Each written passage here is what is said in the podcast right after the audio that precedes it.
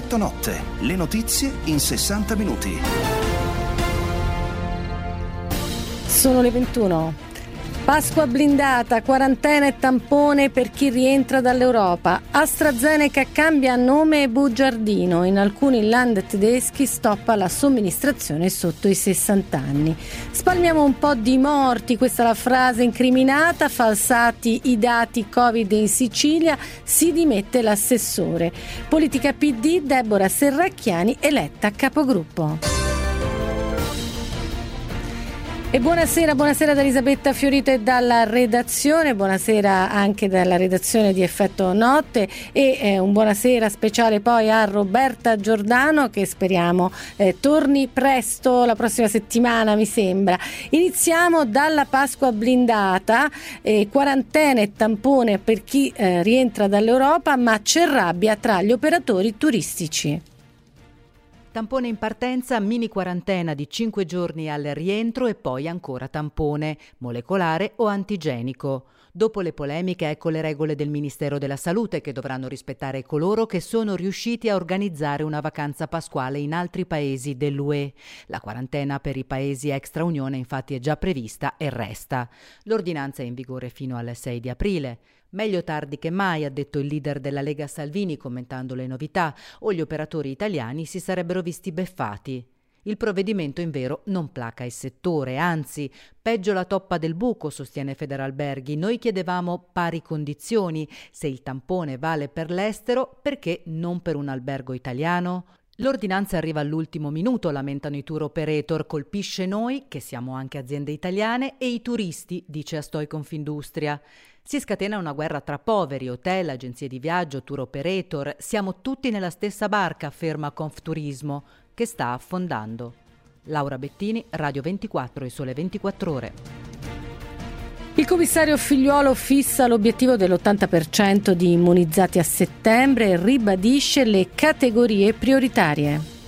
La priorità in Italia resta quella di mettere in sicurezza fragili e anziani, a dirlo il commissario per l'emergenza figliuolo che punta su un'attuazione rapida del piano vaccinale. Il ratio ideale da raggiungere è fissato in almeno 500.000 somministrazioni al giorno per ottenere l'immunità di gregge entro fine settembre. E per agevolare le somministrazioni, ogni regione potrà vaccinare non solo la popolazione residente, ma anche chi è domiciliato in quel territorio per ragioni di lavoro o per altri comprovati motivi positivi. Intanto il premier Draghi e la moglie si sono vaccinati a Roma con AstraZeneca, un vaccino che cambia nome e diventa Vaxzevria, un cambiamento approvato dall'Agenzia Europea dei Medicinali EMA su richiesta della farmaceutica anglo-svedese e sul sito dell'EMA è stato pubblicato anche il nuovo bugiardino che tra gli effetti collaterali aggiunge i rarissimi casi di trombosi. Il restyling arriva mentre per motivi precauzionali la regione di Berlino, seguita da altre regioni, blocca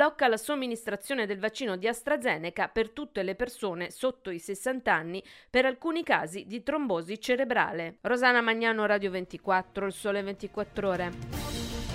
E l'Austria tratta con la Russia l'acquisto di un milione di dosi di vaccino Sputnik e intanto minaccia di bloccare 100 milioni di dosi Pfizer per l'Unione Europea se non otterrà una consegna più massiccia dei 10 milioni di dosi che verranno anticipati dall'8 tra aprile e giugno e che in parte dovranno andare ai paesi più bisognosi.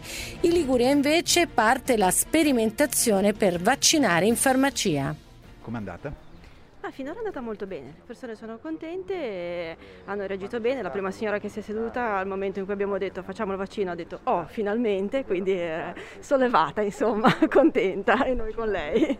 Ecco, ma questo discorso dell'AstraZeneca qualcuno ha fatto qualche domanda particolare, c'era un po' di timore che alleggiava? Assolutamente, per ora per i primi che abbiamo fatto nessuno ha fatto nessuna domanda tendenziosa, nessuno si è lamentato di qualcosa, tutti soddisfatti e contenti di doverlo fare credo anche soddisfatti di farlo qui nella loro zona, più o meno di, di dove abitano, eh, quindi comodo, pratico, vista proprio la capillarità delle farmacie, quindi dei, dei locali che possono essere anche utilizzati a questo scopo della vaccinazione.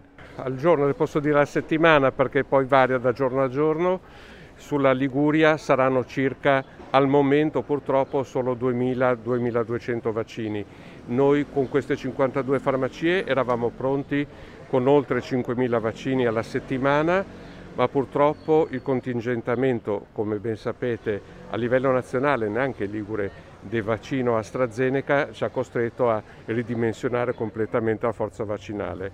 Quello che purtroppo sta avvenendo è che anche altre farmacie sarebbero pronte ad entrare eh, per arrivare a una forza di circa 120-150 sulla regione Liguria, con una forza vaccinale di oltre 10.000 vaccini alla settimana, ma se non arrivano i vaccini non possono entrare nuove farmacie. E queste erano le interviste realizzate dal nostro Andrea Ferro. Sono in aumento da circa tre settimane i ricoveri in terapia intensiva di pazienti Covid. La percentuale di posti letto occupati ha raggiunto il 41% rispetto al 38% della scorsa settimana, al di sopra della soglia critica del 30%. Nelle ultime 24 ore 16.017 nuovi casi e 529 vittime che tornano a salire. Il tasso di positività cala al 5,3%. L'ultimo monitoraggio dell'Istituto Superiore di Sanità e del Ministero della Salute indica poi che la variante inglese prevalente in Italia con l'86,7% contro il 4% della brasiliana. La cronaca adesso ci porta in Sicilia, arresti a Palermo e Trapani per un'inchiesta sull'alterazione dei numeri del Covid trasmessi dall'Istituto Superiore della Regione per evitare la zona rossa. L'epilogo era già scritto e protocollato in una lettera che l'ormai ex assessore alla salute della regione siciliana Ruggero Razza aveva scritto in mattinata, ma si è formalmente palesato nel tardo pomeriggio quando il presidente della regione siciliana Nello Musumeci ha ufficializzato le dimissioni di Razza, l'enfant prodigio della destra siciliana, e ha annunciato di assumere l'interim della sanità, che in un colpo solo ha perso il direttore generale e l'assessore. Voglio rassicurare i siciliani, ha detto Musumeci, che il governo non defletterà di un centimetro indietro dal percorso fin qui fatto dall'assessore Razza e da tutto il governo. Una giornata campale per la sanità della regione, aggravata da quelle frasi registrate dai carabinieri nelle intercettazioni, colloqui in cui compare l'assessore e i cui veri protagonisti, secondo i magistrati della Procura di Trapani, sono la dirigente generale del Dipartimento Epidemiologico e altri. Lei è agli arresti domiciliari, così come altre due persone, e l'accusa grave, in concorso con altri, è di aver truccato i dati dell'epidemia da Covid in Sicilia per evitare che la la regione finisse in zona rossa. Nina Amadore, Radio 24, Il Sole 24 Ore, Palermo. Scudo penale per i sanitari, obbligo di vaccinazione e il provvedimento che sblocca i concorsi pubblici nel decreto che nel decreto che approderà domani in Consiglio dei Ministri. Ripartono i concorsi nella pubblica amministrazione. Domani il decreto Covid sulle nuove regole in vigore ad aprile sbloccherà tutti i concorsi, annuncia il ministro della pubblica amministrazione Renato Brunetta. Il comitato tecnico-scientifico ha dato il via libera a tutti i concorsi bloccati dal Covid, sottolinea Brunetta, spiegando di aver trovato la strada per fare gli esami in sicurezza. Nel decreto dovrebbe rientrare anche una deroga alle regole ordinarie per il concorso in magistratura che si sarebbe dovuto svolgere a maggio. Tempistica e modalità della selezione dei magistrati magistrati saranno comunque definiti con un decreto ministeriale successivo al provvedimento di domani. Oltre ai concorsi nella pubblica amministrazione, il decreto Covid conterrà anche le norme sui medici Novax e le indicazioni su spostamenti e riaperture con le zone rosse e arancioni per tutto il mese di aprile. Sulle riaperture è previsto un meccanismo che consentirà la possibilità di allentare le misure anticontagio sulla base del miglioramento dei dati. Teresa Trillò, Radio 24, Il Sole 24 Ore, Roma. In aula al Senato voto finale al disegno di legge che introduce l'assegno universale per i figli. La ministra Bonetti parla di primo passo di una riforma storica e promette il via dal primo luglio con 250 euro a figlio. La politica, Deborah Serracchiani è la nuova presidente del gruppo PD alla Camera, ha ottenuto 66 voti contro i 24 di Marianna Madia, c'è da ricostruire un sentimento di appartenenza che sembra essersi smarrito, il commento di Serracchiani, ma per Madia le correnti non si superano da un giorno all'altro. Ma sentiamo Serracchiani. Oggi il Parlamento è centrale per le decisioni da adottare per superare la crisi sanitaria, sociale ed economica e anche per intraprendere la strada della ripresa. Il gruppo del Partito Democratico alla Camera continuerà a lavorare in prima linea su queste battaglie. Per il segretario Enrico Letta il problema del PD è il maschilismo. È un tema, è un problema profondamente incrostato, anchilosato, che ha bisogno di una cura eh, shock, motivo per il quale ho deciso di intervenire così. Scomparve nel nulla nel 2009, stamattina arrestato il marito, anche la cognata fu uccisa nel 1994. A oltre 11 anni dalla scomparsa di Barbara Corvi, i carabinieri di Terni hanno arrestato il marito Roberto Lo Giudice, indagato da sei mesi insieme al fratello per omicidio e occultamento di cadavere. Lo Giudice fu il primo a denunciare la scomparsa della moglie il 27 ottobre 2009 dalla casa di Montecampano di Amelia, in Umbria. Da quella data nessuno ha più avuto notizie della donna, 35 anni, con due figli. In un primo momento le indagini furono archiviate ipotizzando un allontanamento volontario, poi a luglio luglio 2020 la riapertura del fascicolo da parte della procura ternana grazie alle dichiarazioni di un pentito d'indrangheta. Anche la cognata di Barbara Corvi, Angela Costantino, moglie del boss Pietro Lo Giudice, scomparve nel nulla nel 1994. Vent'anni dopo, un'indagine della squadra mobile di Reggio Calabria portò alla condanna di due persone, sempre legate alla famiglia Lo Giudice, con l'accusa di omicidio. Livia Zancanera, Radio 24, Il Sole 24 Ore.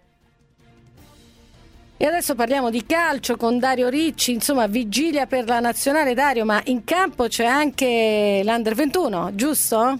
Eh sì, sì, Beta, hai proprio ragione, c'è l'Under 21 che si gioca praticamente la qualificazione alla fase finale del, dell'europeo di categoria, azzurri che sono in campo contro la Slovenia in campo da circa un quarto d'ora, risultato ancora di 0-0. Azzurri certi della qualificazione con una vittoria, ma potrebbe bastare anche un pari. Staremo a vedere perché tante sono eh, le assenze nella squadra di Nicolato, anche per eh, propri demeriti, eh, perché in due partite abbiamo subito quattro espulsioni, ma eh, insomma gli azzurrini sono pienamente in corsa e può essere sicuramente questo un buon viatico per la nazionale maggiore che domani lo ricordiamo sarà in campo a Vilnius contro la Lituania. Dopo i successi sull'Irlanda eh, del Nord e la Bulgaria cerchiamo un 3 su 3 che ci lancerebbe già verso i mondiali di Qatar 2022. Allora Dario, ci risentiamo poco prima eh, della fine di Effetto Notte per sapere che cosa Anzi, no, ti do anche una buona notizia, ti do Eh. una buona notizia Elisabetta perché Azzurri in vantaggio, Azzurri in vantaggio grazie al gol di Maggiore al decimo minuto, quindi 1-0 con questo risultato sarebbero eh, davvero già qualificati, quindi molto bene gli azzurrini. Allora ci sentiamo tra poco con Dario Ricci e poi noi diamo la linea al traffico per iniziare poi a parlare eh, con i nostri ospiti subito dopo.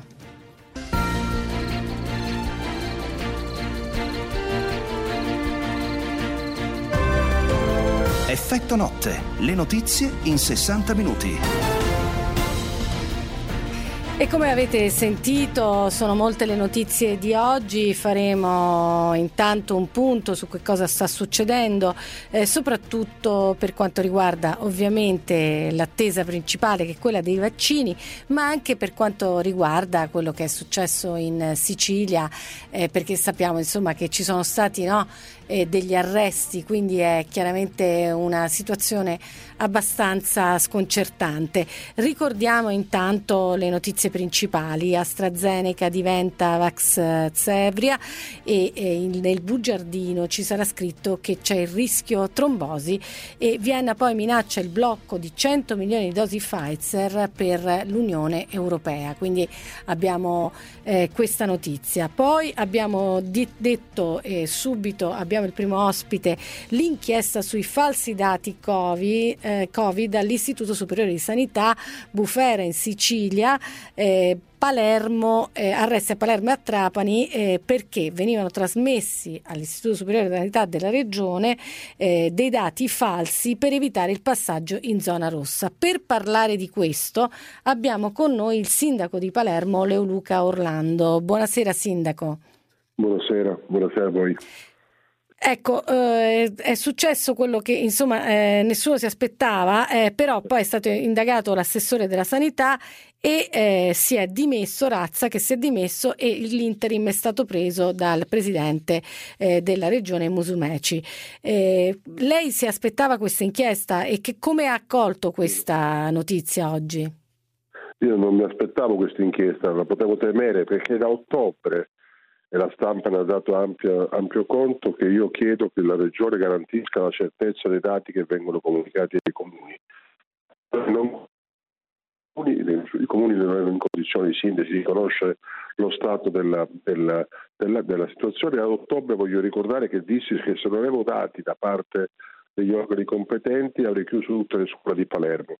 Intervennero il governo della regione e il governo nazionale rassicurando che i dati sarebbero stati forniti, sarebbe fatto uno screening scolastico che poi è partito, ma è continuata a rimanere questa mancanza di notizie ai sindaci. Di fatto più volte ho lamentato la circostanza la legislazione che si è data in Italia eh, in Sicilia con il resto d'Italia, ma in questo caso in Sicilia, è di considerare la classificazione in rosso, arancione o giallo come una sorta di concorso a far bella figura, per cui l'arancione è meglio del rosso e il giallo è meglio del, dell'arancione, il che eh, significa non comprendere il senso di questa classificazione, la tutela dei diritti alla salute dei cittadini. Toscana e Veneto sono due regioni che certamente hanno un buon livello di, di, strutture sanitarie, eppure sono state dichiarate rosse, che è il segno che non è un giudizio alla buona figura, alla buona, tenuta, alla buona condizione, ma anche alla, alla, pericolosità che in quel momento, il numero di contagi e diffusione degli stessi, assume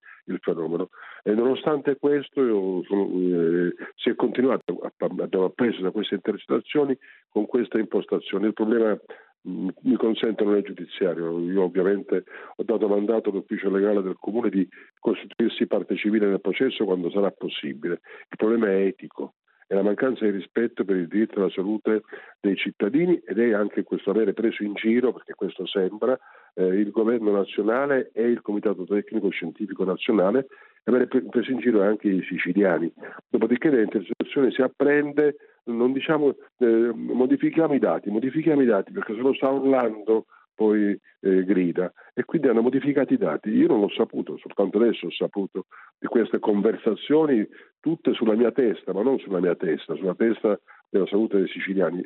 Io credo che in queste condizioni non è possibile continuare a pensare che si aspetta l'esito del processo per sapere chi è responsabile e chi non è responsabile. Mentre il processo è giusto che abbia il suo corso, io ho chiesto al Ministro eh, Speranza, al Governo nazionale, di assumere come nazionale la tutela della salute dei siciliani davanti a questi comportamenti assolutamente inqualificabili. Senta, ma lei l'assessore regionale alla sanità, l'ex assessore Razza lo conosceva, che impressione aveva avuto? Mm. Ma, a giudicare dalle, dalle, intercettazioni evidentemente lo conoscevo, ma a, non nascondeva i dati, quindi diciamo, la mia conoscenza nei confronti dell'assessore Razza, l'assessore Razza ha fatto la sua attività, ha cercato di fronteggiare una condizione difficilissima ma l'avere eh, fronteggiato condizioni difficilissime non significa essere esente o non esente dalla responsabilità. Ma a me non mi interessa a questo punto la responsabilità penale dell'assessore razza. Ripeto, mi costituirò come città, come, come parte civile, eh, ma il mio problema, non da dire, è etico. Cioè c'è un sistema che non garantisce un principio etico fondamentale, il diritto alla vita e alla salute dei cittadini e che mette i sindaci, 390 sindaci che rappresento come presidente dell'ANCI, i 390 sindaci di fronte a, da, a dati mancanti o addirittura eh, quando i dati vengono dati, dati taroccati per ragioni di opportunità per non fare cattiva figura, ma credo che la vera cattiva figura sia esattamente quella che si sta facendo e siccome non possiamo aspettare che, di conoscere le responsabilità perché possa funzionare l'attuale sistema, ho chiesto con molta forza l'intervento del governo nazionale. Occorre eh, garantire il diritto alla salute dei, dei siciliani, quali che siano le responsabilità penali o etiche di questo o di quell'altro esponente coinvolto in questo processo. 349 238 6666 il numero per i vostri sms e whatsapp. Ci ha raggiunto anche Rosanna Magnano la nostra esperta eh, di vaccini di, eh, di, sanità. Ecco Rosanna eh, c'è anche un'altra questione che poi vorremmo porre anche al sindaco eh, Orlando che è quella che si potrà andare a fare le vacanze all'estero ma non si potrà andare a fare le vacanze in Italia. Com'è questa storia? Sì, diciamo è veramente um, una, in qualche modo una disparità e tutto sommato non ha una grande logica. Si è posta un po' una pezza comunque eh, diciamo con uh, un provvedimento del Ministero della Salute che uh, obbliga in ogni caso chi si reca all'estero in paesi europei a fare un tampone prima e dopo e poi cinque giorni di quarantena, insomma una mini quarantena, però sta di fatto che il turismo ovviamente nazionale è fortemente penalizzato, quindi in qualche modo è un po' una situazione assolutamente illogica. Ecco, eh, eh, Sindaco, eh, Palermo come si prepara a questa Pasqua? Sa- sarete in lockdown, no? Pronto, Sindaco? Pronto? Io sì, disposto, sì, sì, la sentiamo. Io ho disposto già da alcuni giorni l'assoluta chiusura di, il giorno 3, 4 e 5 di qualunque parco e villa, eh, l'assoluto divieto di passeggiare sulla spiaggia e sulle coste, l'assoluto divieto di eh, frequentare il parco della favorita a piedi, eh, questo evidentemente eh, prendendomi le critiche di chi rimpiange dei grandi, dei grandi alla favorita. Ma vogliamo renderci conto che stiamo parlando della vita delle persone e io ho sempre detto che meglio essere in lockdown piuttosto che essere presi in giro e morire senza accorgersi e senza una possibilità di uscita da questo momento di crisi. Da questo punto di vista io credo che il diritto alla salute sia un diritto che vada in tutti i modi rispettati e nella mia impostazione istituzionale si rispetta il diritto alla salute seguendo le indicazioni degli organismi sanitari per, eh, a, ciò, a ciò preposti. Quando poi gli organismi sanitari a ciò preposti eh, sono influenzati da telefonate di opportunità di questo di quell'esponente politico o parapolitico, è evidente che crolla la fiducia nei confronti di quello che si sta facendo e diventano insopportabili insopportabili i sacrifici alla salute ma anche quelli alla vita economica. Si dichiarasse rossa la zona che deve essere dichiarata rossa, ma non per far contento o scontento un sindaco, ma perché per, per soddisfare il diritto alla salute. Senta Sindaco, come sta andando la, la, campagna di vaccinazione in Sicilia, in particolare a Palermo? La campagna di vaccinazione in Sicilia sta andando in maniera molto intensa, molto intensa eh, anche con elementi di confusione che sono l'altra faccia delle, dell'impegno per la vaccinazione, per il massimo di vaccinazione. Io credo che dovremmo al più presto arrivare alla carta di identità sanitaria cioè dei vaccinati. In questo modo evitiamo le discriminazioni tra, tra chi vuole andare fuori e chi vuole girare in Italia. Rosanna, eh, che cosa pensi di quello che è successo oggi in Sicilia con questo eh, cambio di dati per far sì che la Sicilia non apparisse rossa? Beh, eh, insomma, è ovvio che non si può che deprecare con un episodio del genere perché mm, è davvero è vero che l'impatto economico è stato estremamente rilevante no, di questa pandemia, però la salute assolutamente deve essere considerata la priorità e quindi è veramente una, è una, è una, dire, uno stratagemma di respiro molto corto, un inganno alla stessa Sicilia, quindi è veramente uno scandalo, che altro dire, non, non si può assolutamente qualificare in altro modo. Uno Senta, scandalo Sindaco, la... dai siciliani. Eh, io, ecco perché io vorrei che in questo caso ci sia l'intervento del governo nazionale, lo dico con molta forza. Quindi il commissariamento, lei chiede il commissariamento, Sindaco? Chiedo che, chiedo che il governo nazionale assuma come propria la garanzia dei dati certi e, e verifichi meccanismi di controlli per evitare di essere in mano ad eh, aggiustamenti di dati che sono veramente sconvolgenti. Cioè, nelle, nelle, nelle, nelle intercettazioni apprendo, apprendo che quando al 19 di marzo io dicevo ma stiamo attenti, ho la sensazione che ci sono molti casi a Palermo, abbiamo poi scoperto che hanno taroccato i dati, che anziché indicarne 500 ne hanno indicati 200 di meno, così Orlando non parla. Quindi lei chiede di, chiede di, fatto il commissariamento della sanità regionale, non, non vuole arrivare fino a tanto? No, no, no, perché io, allora, eh, io voglio arrivare al lockdown e al commissariamento se necessario, è chiaro? Tutto quello che serve per garantire il diritto alla salute. Il Ministro ha tutti gli elementi per provvedere e quindi io credo che farà nel modo migliore. Se fa il commissariamento probabilmente siamo tutti più tranquilli. Perfetto, grazie. Allora ringraziamo intanto il sindaco eh, di Palermo che è stato con noi, eh, Leoluca Orlando.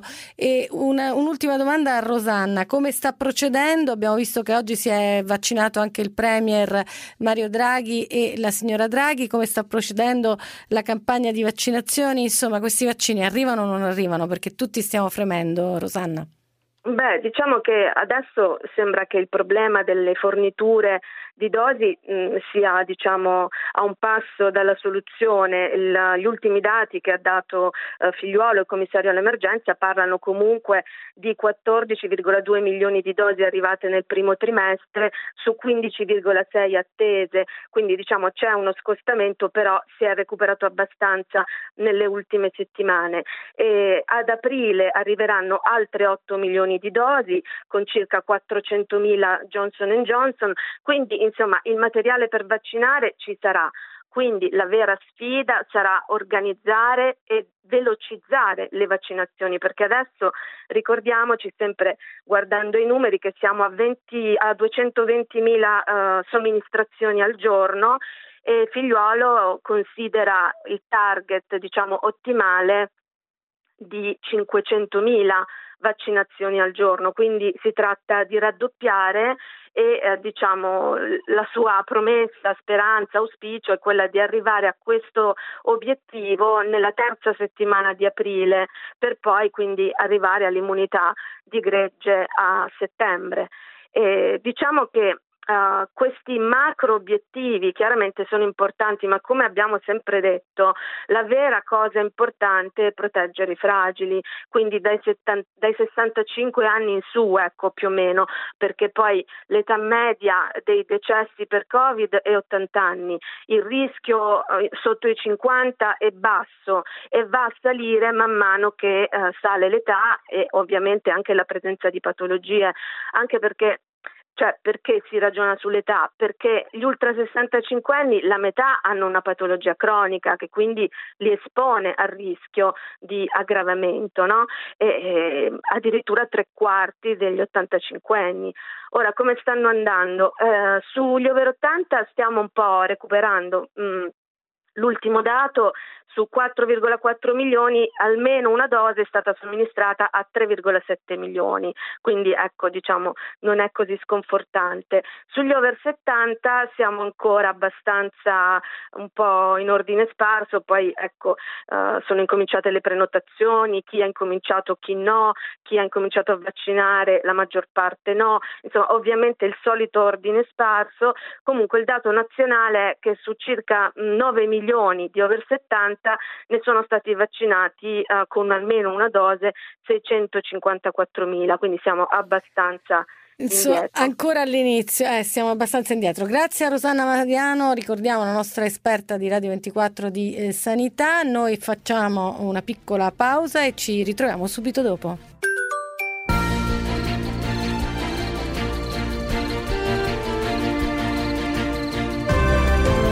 Effetto notte, le notizie in 60 minuti.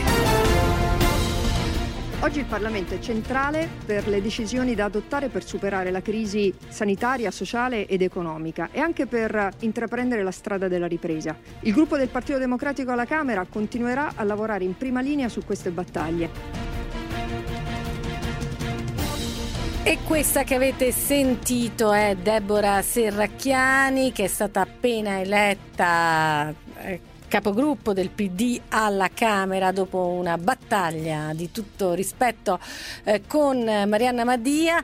E per eh, commentare questa notizia ma anche le altre notizie di politica abbiamo Barbara Fiammeri, commentatrice politica del Sole 24 Ore, buonasera Barbara. Buonasera. e Marzio Breda, querilanista del Corriere della Sera, buonasera Marzio. Buonasera a voi. Allora, eh, intanto, uh, quest- qual è stata l'impressione di questa battaglia al femminile? Lo chiedo a Marzio Breda in, in primis. Eh, è stata però una battaglia al femminile per modo di dire, perché poi in, in, realtà era una battaglia all'interno del Partito Democratico, questa tra la Serracchiani e la Madia. Sì, eh, è stata una battaglia interna al partito ed era ed è nata, mi pare, da una prova di forza di Enrico Letta che voleva dare mm, un segnale forte fin dall'inizio della sua nuova gestione del partito. Mm, dopodiché credo che eh, insomma, eh, ci siano state alcune ingenuità, eh, diciamo pure, e anche la, lo scontro, diciamo, innescato dalla Madia eh, come dire, dà la dimostrazione che il discorso delle correnti interne al partito, delle rivalità mm, eh, fra pesi diversi di, di, di potentati interni, eh, sia tutta di là da sradicare, non sarà per niente facile, insomma mi pare di capire. Mm, questo che dopo la questione del ruolo delle donne mm, eh, in genere nella società e, quindi a maggior ragione anche nei partiti, nella politica, eh, debba essere riaffermato in sé è, mm, sembra superfluo, ma eh, evidentemente mm, Letta ha voluto dare il segnale che invece è da eh, come dire, consacrare, lo si era visto col malessere determinato dal fatto che nella scelta dei ministri che dovevano far parte del governo eh, il, PD an- ancora zingarettiano all'epoca non aveva indicato neppure una figura femminile, questo era, eh, la diceva lunga un po', insomma, no? Però è un discorso più generale, mi pare. Allora, Barbara Fiammeri, tu che impressione hai avuto? Che poi alla fine la Serracchiane abbia fatto questo accordo, come si dice, sotto banco con base riformista? Beh sì, mi sembra, mi sembra, di sì, anche se poi ovviamente eh, una volta che si diventa capogruppo eh, si tende a, eh, dire, a, a, non esaltare certe alleanze perché bisogna rappresentare un po' tutte le anime no, del, del, partito. È stato, secondo me, cioè non è stata questa una buona ehm, performance da parte del Partito Democratico, perché condivido eh, quanto ha detto più volte Enrico Letta, cioè che non bisogna confondere l'unanimità l'unità con l'unanimità, quindi eh, è corretto che ci siano più candidature, che ci sia anche uno scontro, eh, però qui mi è sembrato molto che questo scontro sia stato fatto soprattutto appunto mh, sulla base di appartenenze più che su eh, proposte politiche e quindi non che sia una novità, eh, cioè, è sempre avvenuto, però insomma da questo punto di vista invece sono d'accordo con uh, quanto diceva Marzio, cioè sul fatto uh, che eh, Letta ha voluto dare immediatamente un, un segnale come dire, di, di sveglia, io direi, no? al partito. Eh, sia per inizialmente già nominando appunto i vice segretari Tinagli e Provenzano, poi la segreteria in pochissimo tempo, poi appunto il cambio dei capigruppo imponendo eh, imponendo due donne. Eh, a me non, non, piacciono le imposizioni delle quote rosa, non, non, sono, non mi piacciono, eh, soprattutto perché a volte eh, gli uomini sfruttano mm, anche, anche, anche, le quote rosa, direi, eh, per loro equilibri interni, quindi non è una cosa che, che, condivido, però non c'è dubbio che la caratura della Serracchiani insomma, è, è tale che insomma, non credo che sia, eh, sia possibile eh, criticare questa scelta in quanto appunto semplicemente per una cooptazione, insomma come avviene invece in altri casi. E adesso vediamo. Vediamo. Vediamo cosa succede, perché vi voglio tenere per eh, ho, ho, eh, questa sera faccio delle, una, delle, domande flash. Seconda domanda, passiamo al secondo round. Domani o giovedì, giovedì c'è l'assemblea dei parlamentari 5 Stelle. Qui si pone un altro problema, il famoso eh, secondo mandato. Eh, Marzio, tu che pensi che alla fine eh, e tutti chiamano, chiamano praticamente tirano per la giacca Giuseppe Conte. Grillo si è già espresso, ha detto no, il secondo secondo mandato eh, non, non, può essere poi rinnovato, quindi chi ha, ha, fatto due mandati deve andare a casa. E tu che cosa pensi che succederà con l'arrivo di Conte? Ma io penso che Grillo eh, non c'è nulla da fare, non è stato solo l'ispiratore, il, il guru che ha eh, così ideato eh, il movimento 5 Stelle, ma eh, tuttora ha una forte presa dal punto di vista anche dell'opinione pubblica, credo dell'elettorato e quindi sarà complicato eh, come dire, metterlo, liquidare eh, questa sua eh, riaffermazione che del limite dei due mandati. Sarà complicato anche e soprattutto per Conte, il quale eh, come dire, si presenta eh, a, a, gestire una faccenda del genere um, e a prendere per mano un movimento che è allo sbando, indubitabilmente. Io credo che troveranno forse un piccolo escamotage, ma faranno fatica a trovarlo perché l'elettorato altrimenti ehm, proverebbe una forte delusione rispetto a quelle che sono, insomma, la storia dei due mandati, che era poi un limite, un vincolo per eh, garantire gli elettori che loro non sarebbero mai stati cassa, eh, beh, è difficile da, da aggirare, questo trovo. Quindi è difficile aggirare per Marzio. Barbara, tu invece che pensi? Che alla fine Di io Maio penso, lo rivedremo a Montecitorio? Alle, io penso che alle elezioni manca ancora tempo.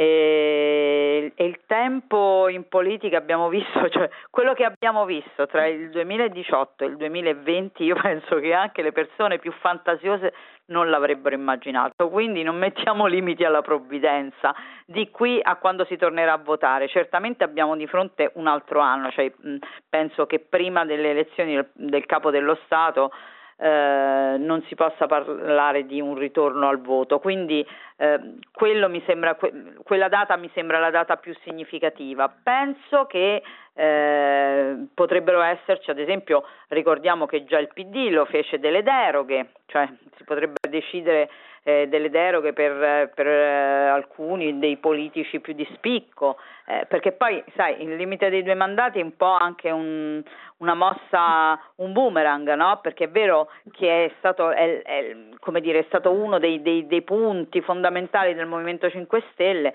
però è anche vero che tanti altri se li sono rimangiati eh, strada facendo, cioè, ma noi due anni fa un governo Draghi votato dai 5 Stelle, avremmo soltanto potuto immaginarlo. Quindi non, mm, vediamo quello che succederà nel prossimo anno, anno e mezzo o addirittura due anni prima di poter dire se eh, effettivamente vedi, vedi, anche questo altro pilastro eh, del movimento cadrà o meno. Sì, anche perché sarebbe difficile poi immaginare, no? uh, magari un Movimento 5 Stelle senza Fico, senza Di Maio, che poi sono, sono, stati quelli che l'hanno costruito in Parlamento. Allora, dei messaggi dei radioascoltatori, la Serracchiani era già passata dal PD a Forza Italia e poi è tornata come capogruppo PD, no, la, o è un'altra no. persona, sicuramente un'altra persona, la Serracchiani non è mai passata a Forza Italia. E eh, l'altra cosa che invece, eh, e qui voglio chiamare Marzio, perché è proprio il suo campo, il Quirinale, nazionale, no? il colle più alto, è che eh, sappiamo che Enrico Letta sta incontrando tutti quanti i leader dei partiti, ha anche incontrato Giorgia Meloni, ha detto eh, massimo rispetto con le differenze, ha incontrato anche Antonio Tajani di Forza Italia, il quale Antonio Tajani stasera ha dato quello che per lui insomma è la notizia, cioè che il governo durerà almeno fino all'elezione del capo dello Stato e questo si sapeva. Il problema è capire, secondo te Marzio, durerà fino all'elezione del capo dello Stato o anche oltre, il che vorrebbe dire che quindi Draghi non va al Quirinale? Ma eh, non lo so, voglio dire, Draghi ha l'identikit perfetto eh, per essere eh, il prossimo capo dello Stato ha standing internazionale, credibilità personale e anche dopo questo um, mandato, eh, teniamo conto che il mandato in sé eh, prevede solo due, due cose, uno la vaccinazione, due il recovery plan. Teoricamente eh, entro l'autunno le due cose potrebbero essere state completate perché volta, il recovery plan una volta approvato dal nostro Parlamento e approvato a Bruxelles poi non è che arriva un altro governo e lo smonta e cambia tutto ecco. Quindi teoricamente potrebbe anche eh, concludere il suo mandato Draghi diciamo a fine, a fine anno. Eh, dopodiché si è molto almanaccato se eh, sull'eventualità che Mattarella possa essere rieletto per stare soltanto per un breve periodo, tipo un anno o due, e consentire a Draghi di andare un po' oltre. Io credo che la, l'Onemula, la luna di miele no? di cui Draghi al momento sta godendo per per sue qualità intrinseche, eh, poi si possa spezzare. Per esempio, eh, ci sono alcuni partiti che pur facendo parte della maggioranza, i leader politici, penso a Salvini, si comportano ancora come se fossero in campagna elettorale permanente. Ogni giorno eh, un proclama, ogni giorno una battuta bellicosa, eccetera.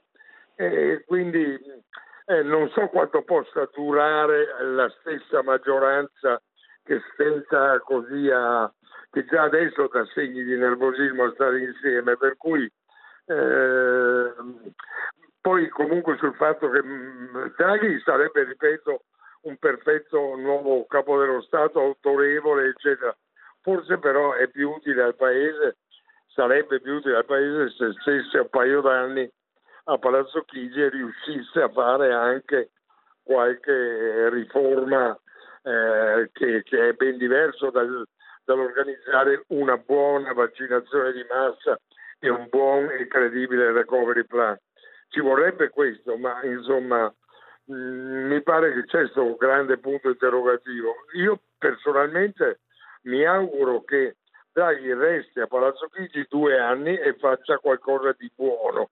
E poi, eh, però è anche, eh, chiudo dicendo un'ultima cosa, bisogna rendersi conto però che il Quirinale da Cossiga in poi, ormai sono 30 anni, dal 90, da quando Cossiga cominciò a deragliare, il Quirinale ha, è stato stabilito che eh, si è capito, l'ha capito tutti, è un posto di grande potere, l'unico eh, ruolo di grande stabilità dura sette anni, eccetera. I partiti è difficile che eh, dovrebbero avere un grande senso dello, dello Stato, tutti, eh, per mollarlo e non, e non aggiudicarselo loro. Quindi Draghi ha il vantaggio della sua, di questa proprio di essere estraneo al sistema eh, politico italiano e questo lo mette su un piano più alto. Però mi sembra difficile che appunto certo. le forze politiche non puntino a, a, a giudicarselo. Loro, eh, certo, a giudicarselo. Barbara, tu che pensi invece? Ma eh, no, lo condivido questa, questa analisi, la condivido, la condivido, anche se penso che anche in questo caso, cioè mi sembra che il tempo che stiamo vivendo è un tempo pieno di eh, variabili e tutte queste variabili siano difficilmente eh, oggi, eh, in, non le possiamo individuare, perché pensiamo soltanto anche all'andamento della pandemia, eh, ma, ma, dipenderà moltissimo come arriveremo a febbraio-marzo.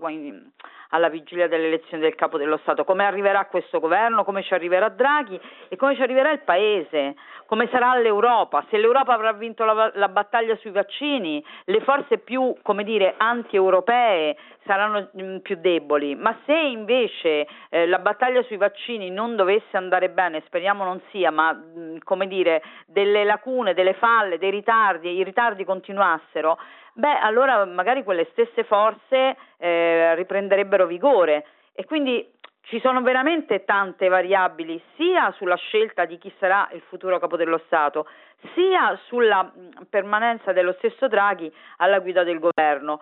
E, mh, certo. Anche questa cosa di Mattarella che eh, viene tirato di qua e di là, mh, è ovvio che il capo dello Stato in questo momento, e sinceramente non c'è da dubitarne, mh, come dire, ha detto chiaramente cioè, che cioè, l'esperienza di Napolitano, insomma, che, che vuoi, eh, sì, sì che, l'ha detto no, anche l'altro dare... giorno, ha detto eh. questo è il mio ultimo anno.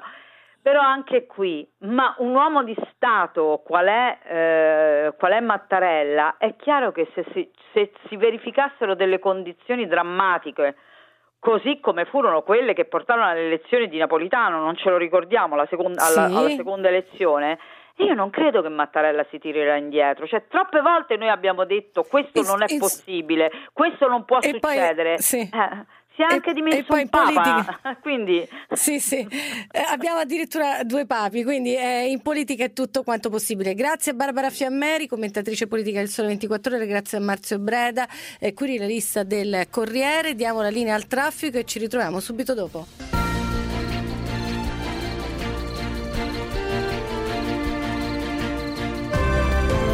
Effetto notte, le notizie in 60 minuti.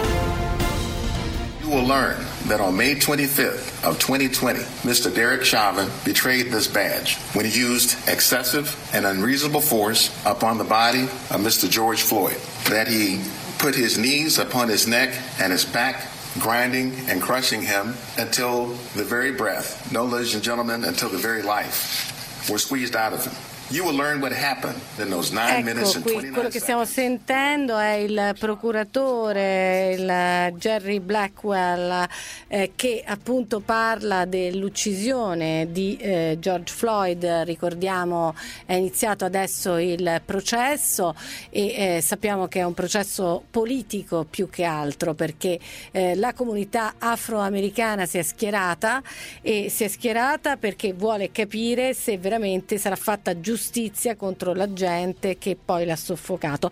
Per parlare di questo, ma soprattutto per parlare di che cos'è la comunità afroamericana, abbiamo con noi questa sera Isabella Ferretti, eh, fondatrice della casa editrice 66th and Second, che ha pubblicato vari libri sull'argomento, eh, tra cui Negroland di Margot Jefferson, Citizen, una lirica americana eh, di Claudia Rankin, che eh, uscirà a con Non lasciarmi sola, l'unica persona nera della stanza eh, di Nadesha Uyangoda eh, che dovrebbe poi raggiungerci. Allora, eh, Isabella, le chiedo uh, qual è la sua impressione? Sarà fatta poi giustizia eh, veramente eh, in questo processo?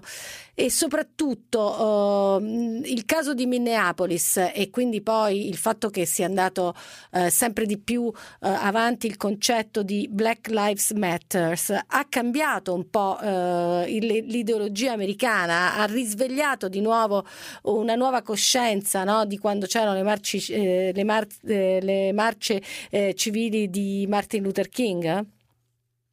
Ah, buonasera, intanto e grazie per avermi invitata. Intanto vorrei dire che eh, sono molto contenta di dare un contributo a questo dibattito, ma che naturalmente finché eh, ci parleremo tra bianchi su un tema di questo genere, allora un vero cambiamento effettivamente non lo potremo percepire.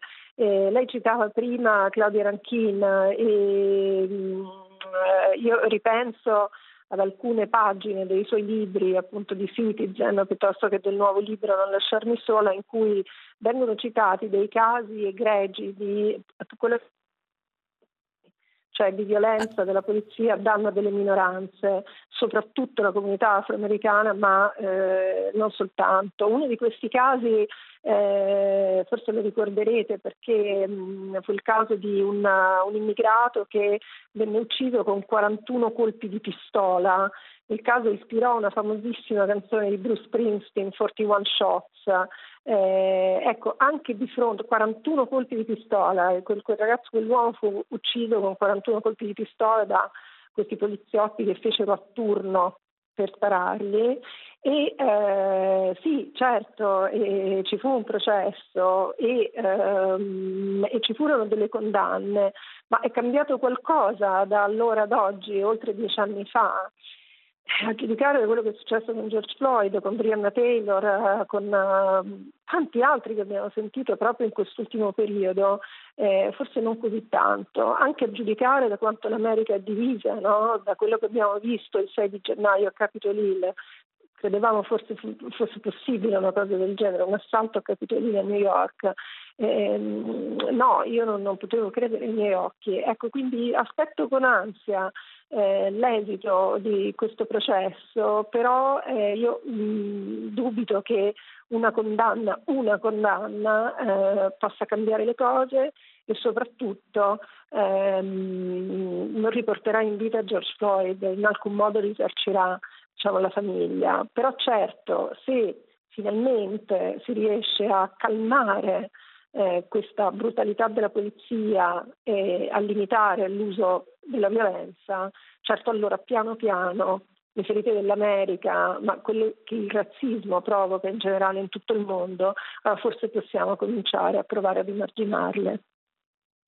Allora, ci ha raggiunto appunto Nadesha Uyangoda, spero di averlo pronunciato bene, eh, giornalista autrice di L'unica persona nera nella stanza. Che idea si è fatta di questo processo? Sarà possibile quello che chiede la comunità afroamericana, avere giustizia?